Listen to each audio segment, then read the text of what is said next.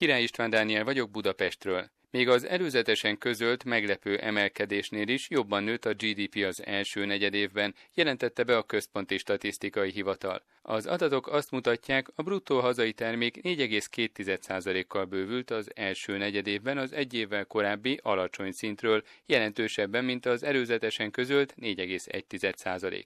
A bővülés az előző negyedévhez viszonyítva 1,3% volt. A kormány módosít az idehaza és külföldön is sokak által kritizált civil szervezetekre vonatkozó törvénytervezetén. Lázár János miniszterelnökséget vezető miniszter szokásos csütörtöki parlamenti sajtótájékoztatóján jelezte, a kormány elfogadja a Velencei Bizottság jogi aggájait a külföldről finanszírozott szervezetek átláthatóságáról szóló törvényjavaslat ügyében. Így kikerül a tervezetből az a kötelezettség, hogy az érintetteknek mindegyik külföldi támogatást és támogatót az összes kiadványukban meg kell jeleníteniük. Félmillió forintos értékhatárt vezetnek be, vagyis aki 500 ezer alatt támogat egy nem kormányzati szervezetet, azt nem kell az NGO-nak jelentenie. Ráadásul háromról egy adóévre csökkentik azt az időszakot, ami után az érintett civil elveszítheti a külföldről finanszírozott szervezeteknek járó címkét. Sztrájkot hirdetett július 17-ére a magyar köztisztviselők, közalkalmazottak és közszolgálati dolgozók szakszervezete, ha nem tud megállapodni a kormánytisztviselők, önkormányzati köztisztviselők és közalkalmazottak béremeléséről a kormányjal. Az Érdekvédelmi Szövetség vezetője Boros Péterné jelezte, a 610 ezer állami munkavállalóból mintegy 200 ezeren 8-10 éve nem kaptak béremelést. Azt szeretnék elérni, hogy az érintettek három év alatt kapjanak az alapbére megállapított 50%-os bérkiegészítést.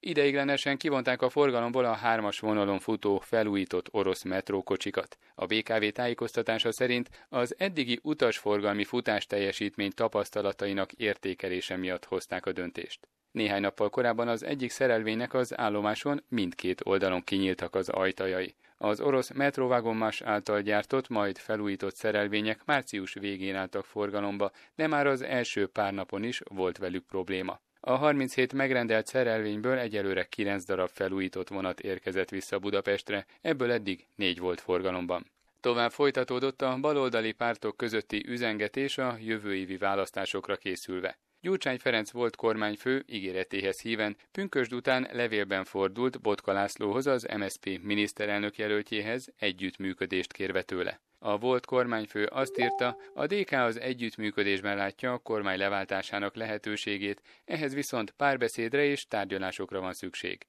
Pártja ugyanakkor nem hisz abban, hogy kizárólag Botka László ultimátumának elfogadása lenne az egyetlen megoldás. A levélre harangozó Tamás szocialista országgyűlési képviselő megismételte, az MSP elfogadta Botka feltételét, amely szerint a 2010 előtti politika szimbolikus vezetőit nem akarja szerepeltetni a listáján. És végül két szomorú hír, életének 85. évében hosszantartó betegség után hétfőn elhunyt Jókai Anna Kossuth nagydíjas és Kossuth díjas író, a nemzet művésze. Utolsó átvilágítás című önéletrajzi regényét a csütörtökön megnyílt 88. ünnepi könyvhéten mutatták be. A kötetben saját jobb emberré válásáért folytatott küzdelmét összegezte Jókai Anna. Szintén örökre távozott Korognai Károly színész rendező. A délmagyar.hu cikke szerint a Szegedi Nemzeti Színház és a Szegedi Szabadtéri Játékok korábbi igazgatója 56 éves korában tragikus hirtelenséggel halt meg. Az elmúlt percekben Király István Dániel tudósítását hallották Budapestről.